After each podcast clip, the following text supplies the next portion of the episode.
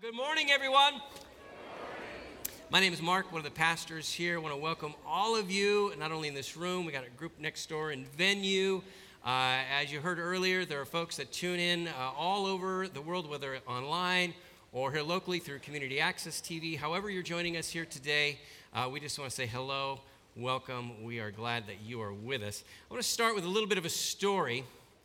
July 2011, a man named Leland Hansen of Portland, Oregon, uh, he goes down to his neighborhood 7 Eleven, plops down a dollar bill, and buys a lottery ticket, which he then takes home and sticks on his refrigerator door and promptly forgets about it. A couple other there's uh, tickets along with it. And three months go by, and Leland Hansen is now paying some bills at the kitchen table. He's a little short because there's been some unexpected, unexpected expenses that have come up. He looks over at the fridge door. He sees those lottery tickets. And he thinks, well, maybe there's a couple bucks in there between the lot of them. Well, it turns out that one of them actually was a winning ticket. Happened to be the one that he bought three months prior in that 7 Eleven store. Not only was it a winning ticket, it actually turned out to be a mega bucks jackpot winning ticket, a ticket that turned out to be worth $22 million. Safe to say he paid his bills. but, but I just imagine that for three months, how many times a day does he go and open up the fridge door and that thing just waving right in front of his face? And yet, it's really of no no real benefit to him until he discovers its true worth. And sometimes I wonder if you and I don't spend our days in the same way when it comes to the priceless treasure that we have in the gospel. I mean, I don't know about you, but I know for myself, you know, I, the good news of God's grace in Christ, man, I, I love thinking about that. I like knowing that, that I have it, that I've received it. And especially, you know, Trent mentioned his birthday, but as I think about the ones that I have more and more so, I, I'm, I'm aware of the fact that I have more birthdays behind me than I have ahead of me, unless I live to like 103. so I like knowing that I've got that grace ticket and that I have hope for life even beyond this one. But how about in the day to day realities? How does the knowledge of God's grace really impact me? How does it impact you? Because if it doesn't make us feel free or, or more full of joy, more full of, of just wonder and, and enthusiasm about what all God is doing, I, I have to ask myself is the gospel really penetrating my core in the ways that, that God intends it to. I mean, rather than being something that's out there, this, this nice positive thing that I like to, to look at, what would it look like if I really plumbed the depths of its true value? What would it look like in your life, in my life? You know what I think it would look like? I think it would look like God's dream for his church. Today, as we continue in our series Free, we're, we've arrived at Galatians 2. And somehow, in our collective wisdom, Renee and I decided that chapter two could be covered in one message, which is a decision that's having uh, deeper ramifications on me than it is on him at the moment. But I'm going to do my best today. And in fact, I want to start us out by looking at what I think is a theme verse. If, if, if, you really want to understand chapter 2, I think there's a nutshell, and it comes in verse 21. It's at the top of your notes. It's going to be on the screen behind me. And I'm going to ask you to read this with me so it kind of sticks in our brains. Let me hear you read this. Here we go. I do not set aside the grace of God. Now, here's my concern. We, we talk about grace so much here. I'm wondering if your response, even to that word, is similar to what my wife said to me this week. I showed her a rough outline of this weekend's message, and I said, Well, what do you think, honey? And she goes, Didn't you say all that last week? I love her because she's not only beautiful, she's honest. But did you know, less than 20 years after Jesus was crucified and resurrected, less than 20 years after that, his church was on the brink of setting grace aside. And it didn't, it didn't start with the Galatians. We're going to do a little bit of church history. Paul's going to provide that for us today. You will be stunned how close the church came and who was that close to putting grace up on the fridge where it would be eventually forgotten. And this is where Paul says, Nuh uh. We cannot do that. And he says it to the Galatians and he says it to us. Because grace, it, it throws down this absolute line in our lives. And once that line is laid down, it touches every part of our being. And we're going to try to move through a, perhaps a more a superficial understanding of grace and see how it penetrates every aspect of our lives. Let me show you what I'm talking about. Let's dive in. Galatians 2, Paul finishes the story that he began in Galatians 1, right? and if you missed last week or any of the other messages in the series, I invite you to go to our website, tlc.org. You can watch any of our sermons anytime you want for free, as long as there's an internet and we've paid the electricity bill. So, tlc.org. But in chapter 1, Paul talks about how he went from being really a religious terrorist to a Christian evangelist. And then, chapter 2, 14 years have passed. Paul has teamed up with a guy named Barnabas, and their, their ministry headquarters is a city called Antioch. Now, if you look on this map on screen, you'll see that Antioch is up the coast from Israel. It's in modern day Syria. And in the day of Paul, Antioch was the third largest city in the entire Roman Empire. There was a large Jewish population there. There was an even, even larger Gentile population. In fact, because it was on the ancient Silk Road, there were people in Antioch that, were, that came from as far away as India and China. I mean, this is a major, multi ethnic, multicultural, cosmopolitan city. And the reason, the reason that's important is because Paul and Barnabas are accustomed to doing church in a very diverse environment. And then one day, these guys from the south, these guys from Judea, they, they show up in church and they say, Hey, excuse us, may we have your attention, please? Unless you are circumcised, you really can't be a true Christian. Just kind of drops the bomb. And as you might imagine, Paul and Barnabas, they just go ballistic over these guys. In fact, uh, Acts 15, Acts chapter 15, is a parallel to Galatians 2. And in verse 2 of Acts 15, it says that this brought Paul and Barnabas into sharp debate with these guys, which I think is a bit of an understatement because half, if not the majority of their, their congregation, they're Gentiles. So, what do you do? Well, because of this issue, and because Paul says he has a revelation of sorts, he and Barnabas decide to go all the way down to Jerusalem to meet with James, Peter, and John and just make sure that they're all on the same page. Make sure that they're all preaching the same gospel.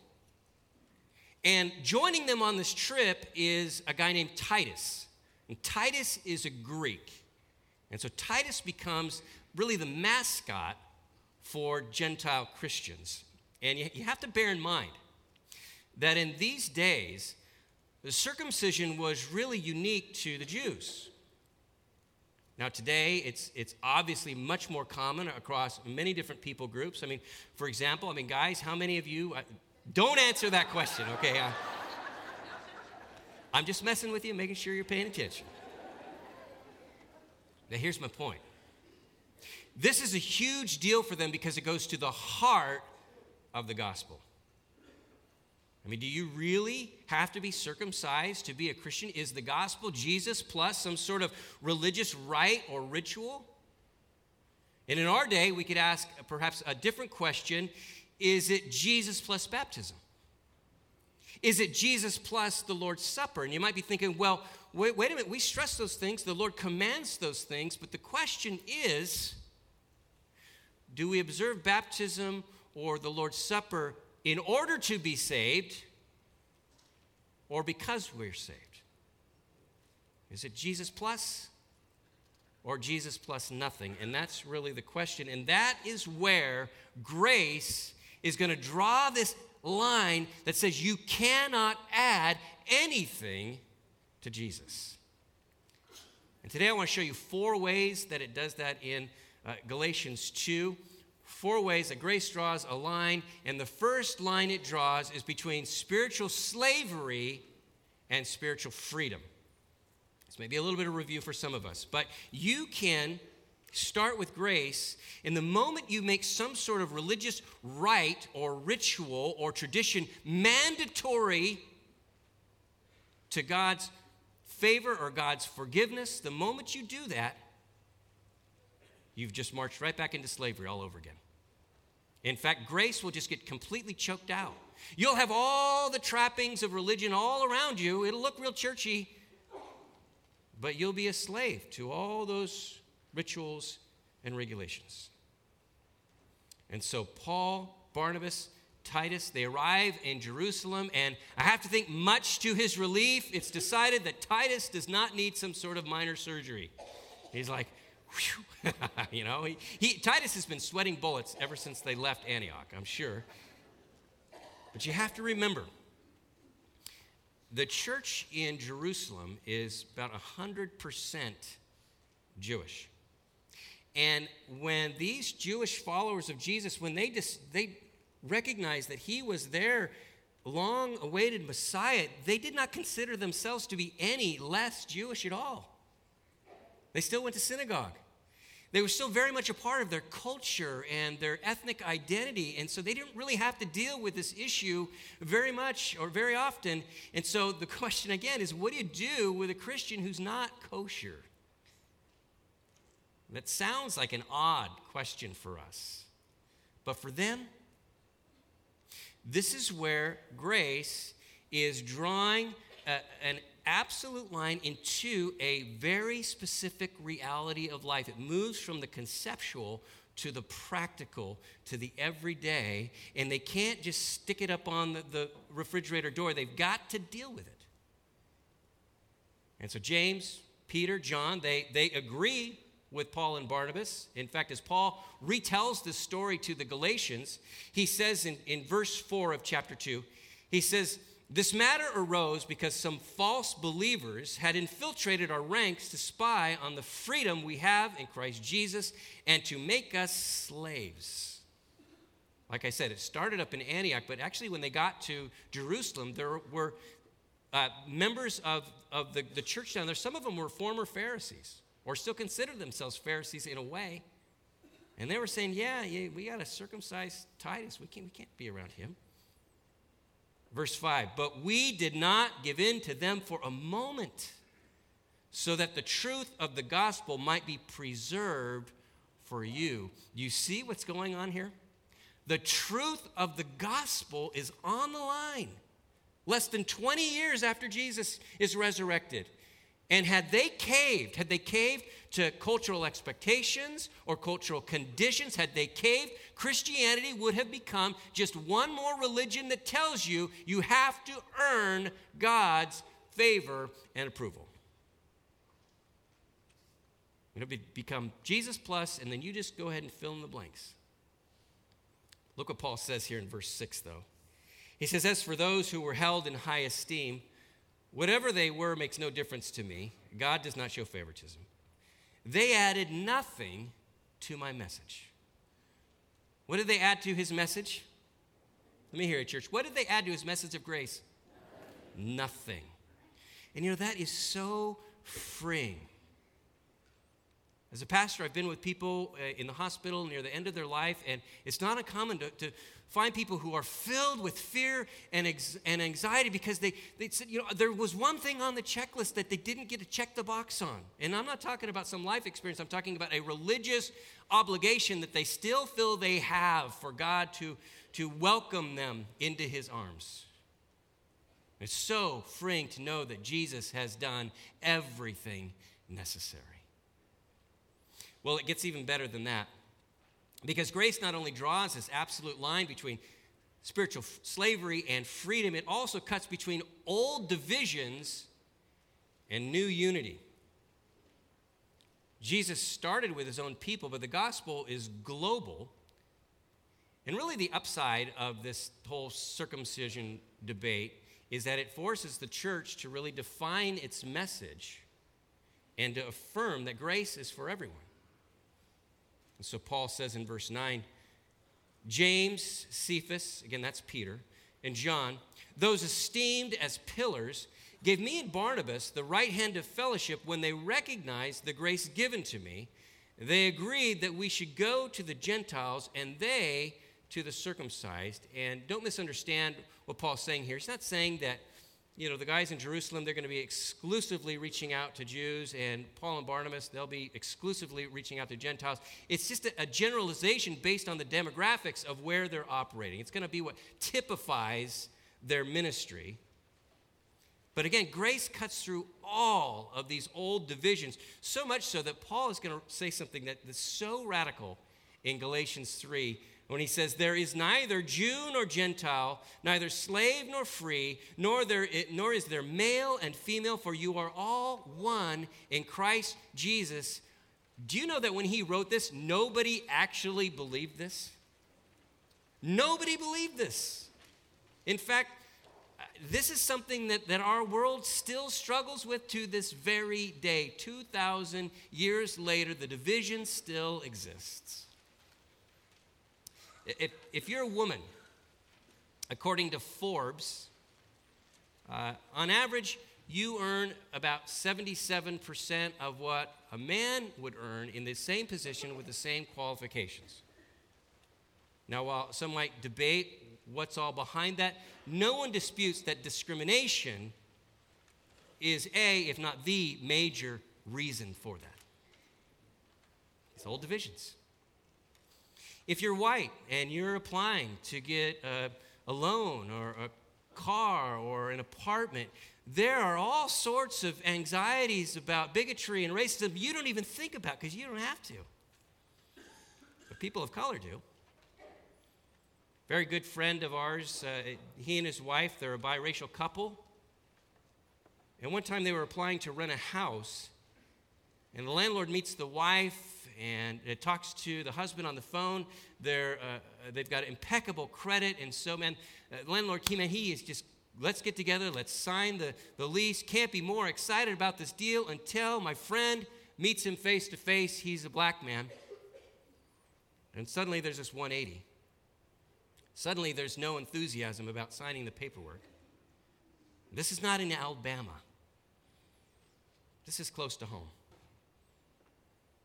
And I can't tell you what was in that guy's, the landlord's heart, but I can sure tell you what it smelled like. It smelled like an old division. And you might be thinking, well, Mark, that's out in the world, that's society. We ought not confuse that with the church. That's true, and hopefully we can see a difference in the church. so I asked my friend that very question yesterday. And I said, okay, that's the world. What about the church? What about around Christians?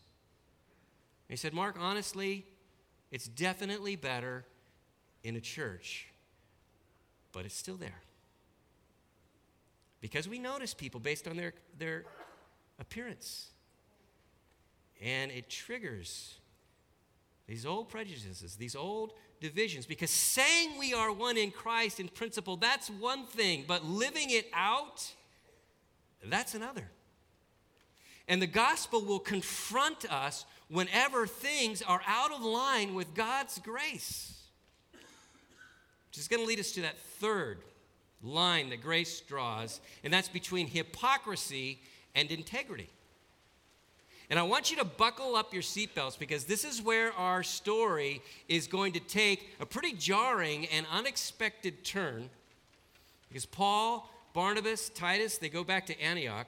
And sometime later, Peter comes up to visit them, to hang out with them. And you have to think everyone's just going crazy because Peter's like a superstar. This is Peter, man. He walked and talked with Jesus. I mean, he was there, and now here he is right here with us. And there's this, you know, kind of this groovy Jew Gentile vibe going on, and everyone's just enjoying it until, until Paul says, a certain guys showed up claiming to be associated with James. Now, I don't think they were, but that's how they introduced themselves.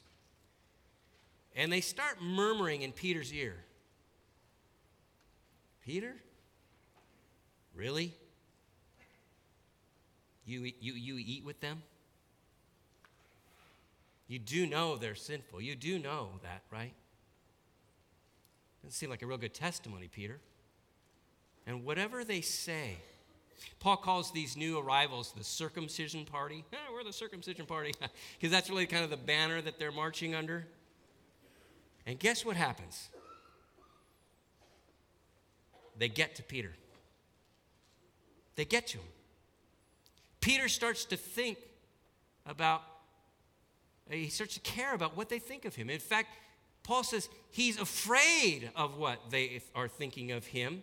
And, and it's like amazing because you're like, Peter, you're this tower. You're this, this, this major figure. I mean, it kind of reminds me of uh, this is a weird parallel, but it kind of reminds me of, you know, like in Star Wars, there was like the, the, the Death Star.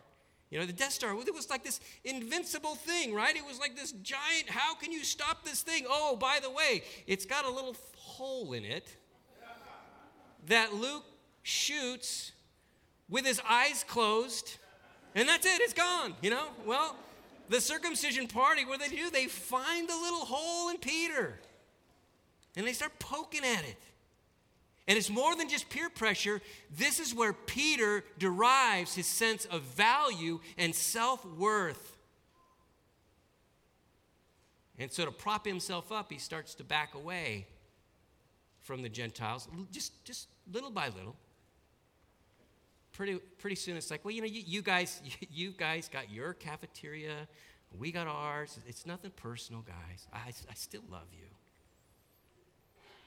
But then Paul says others start to follow Peter in his hypocrisy. And the subtle message to the Gentiles is if you want to be a Christian, you've got to also take on the law of Moses. And I have to say, I love sections of the Bible like this because they ring so true. I mean, do you think anyone would have made this up? I mean, seriously? Paul is calling out Peter, and not only that, he's writing about it. I mean, like sometimes you, you send an email and you go, ooh, maybe I shouldn't have sent that, you know? Paul goes, send, you know? And there it is for us to read. I mean, it's crazy. And even dear Barnabas, dear Barnabas, he's also led astray until there's one guy left. One guy who is ironically the one with the most impressive credentials, the, the, the, the, coolest bloodline, the guy who was the Pharisee of Pharisees. And yet, listen to what that one guy says in verse 14. When I saw that they were not acting in line with the truth of the gospel, I said to Cephas in front of them all, You are a Jew Yet you live like a Gentile and not like a Jew. How is it then that you force Gentiles to follow Jewish customs and talk about being able to hear a pin drop? Peter's basically saying, or Paul's basically saying, Peter, before those guys, the circumcision party got here, before that, man, you were hogging all the bacon at breakfast, man. Look at you now. Or better yet, Look at your brother Titus. Because basically, what you're saying to him is that God's grace is not enough. Hear me.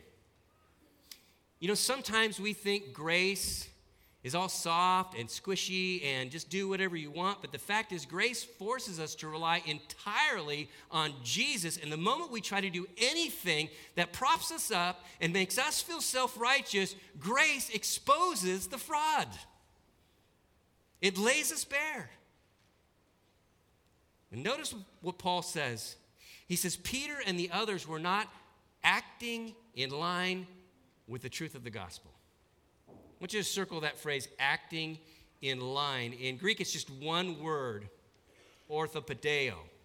Orthopedeo. You don't have to be a Greek nerd to probably figure out what that means. Ortho, right, sounds like orthodontist. Ortho means straight. And pedeo comes from the word for foot. It literally means straight footed, but, but in you know, its intended meaning, it, it, it is to walk in a straight course.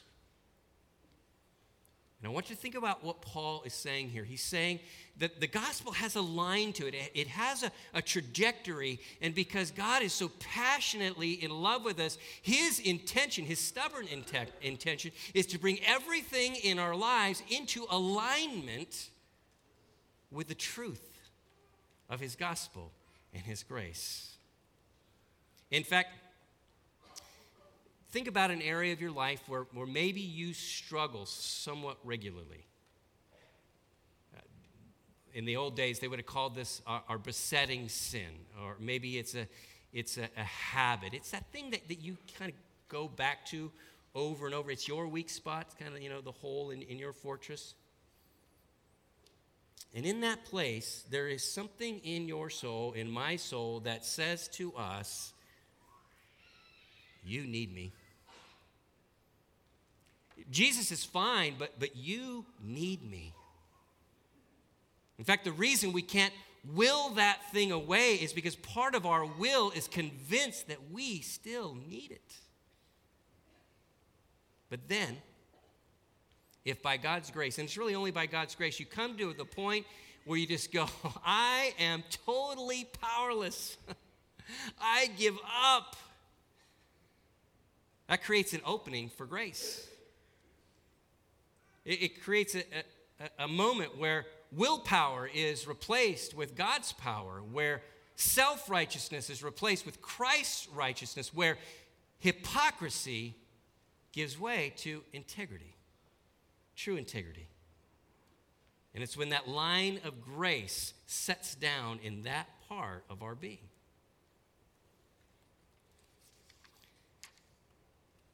Last area of our life where uh, grace lays down this line is perhaps the most profound of all, and it's the line between death and life. Because as Paul looks back on, on his whole experience from way back when, when he was called on the road to Damascus, and everything that's happened over the ensuing years, and this whole dust up over circumcision and confronting Peter and Barnabas and the rest, when he, he tries to kind of put a bow around that, he actually comes up with some of his deepest theology about what it means to, to stand in God's grace, right here in verses 19 through 21. And I want you to notice how he contrasts death and life in these verses. He says, For through the law I died to the law so that I might live for God. I have been crucified with Christ, and I no longer live, but Christ lives in me. The life I now live in the body, I live by faith in the Son of God who loved me and gave himself for me. Now, before we read the last verse, I want you to, I want you to imagine something. I want you to imagine the night that Jesus is on his knees and he's praying with, with more passion and urgency than he ever has during his time on earth. The disciples are asleep, the soldiers are on their way to arrest him, and he says, Father, if it is possible, take this cup from me. In other words, Father, if there's any other way other than the cross, I would be open to that. Three times he prays this through sweat and blood. And I want you to imagine, just, just allow yourself to imagine for a moment the Father saying, Well, come to think of it, son. I suppose that if people were really, really good, I suppose if they tried really, really hard and did all the right things and really impressed me, well, yeah, that would be a way. That would be another way. So, yeah, there's that way, but you still need to die. You can just die for the underachievers, the people who can't attain righteousness in and of their, their own strength. Now, how ridiculous would that be? Because do you think if there was any other way for us to, to be reconciled to God, if there was any other way, do you think the Father would allow his Son to be nailed to the cross? No. Paul's answer to that question is this I do not set aside the grace of God, for if righteousness could be gained through the law, Christ died for nothing. He either does everything or he does nothing. And aren't you glad he didn't die for nothing? In fact, he died for you.